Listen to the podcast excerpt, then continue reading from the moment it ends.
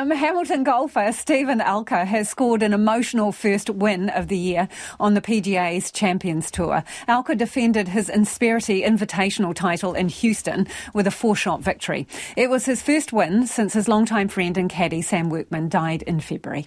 It's huge. You obviously see the emotion on 18 there, but uh, I just saw a sea of, of orange today, and uh, just reminded me of Sam. I mean, uh, I had my son on the bag. I mean, doesn't get any better than that. And sports reporter Felicity Reid is in the studio now. Uh, Felicity, what's the important, uh, importance of the Sea of Orange that he referenced there? Yeah, so that Sea of Orange is that Sam Workman was a Texas native and he was a huge fan of the Houston Astros, the baseball team. One of their main colours of their uniform is orange. And so a lot of Workman's friends and family were down at the golf course during this tournament to support Alker and they were wearing the orange of the Astros. And so that was quite, um, Steve could see it when he looked up mm. and see that. And a lot of the players were also also wearing um, Houston Astros, like the little um, logos on flags on their equipment as well, so that he could see that. And it was a little bit of an honour to his caddy, who he'd been with since 2019 and he had passed away in February. So that was the, when Steve was here in New Zealand uh, earlier this year for the New Zealand Open. That was the first tournament he'd uh, worked without Workman. And so there was discussion at the time about who would replace him as caddy. And as you heard in there as well today, that he had his son Ben on the bag for the first time. That's not bad when dad's shooting five birdies in a seven hole stretch, finishing 15 under, holding off American Steve Stricker and Scotland's Colin Montgomerie. You think maybe dad will let you caddy again? Absolutely.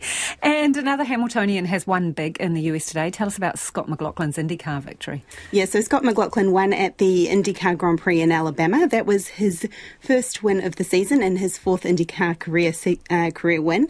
It was you know, had come started on fourth, and he had to get past former Formula One F driver Romain Grosjean. So he'd started behind him there was a little bit of beef from between these two in the season opener. They'd clashed, hit the tyre barrier. There, you know, so this time Some round.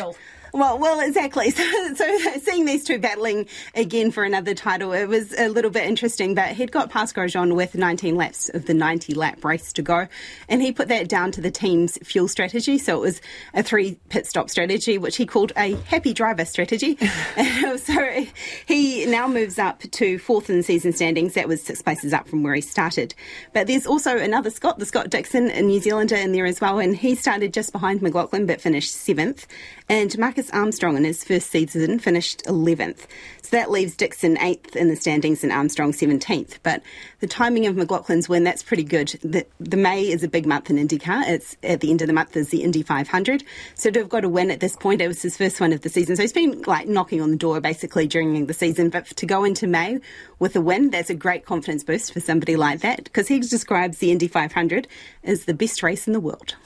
Thank you, Felicity. Felicity Reid there with our sports news.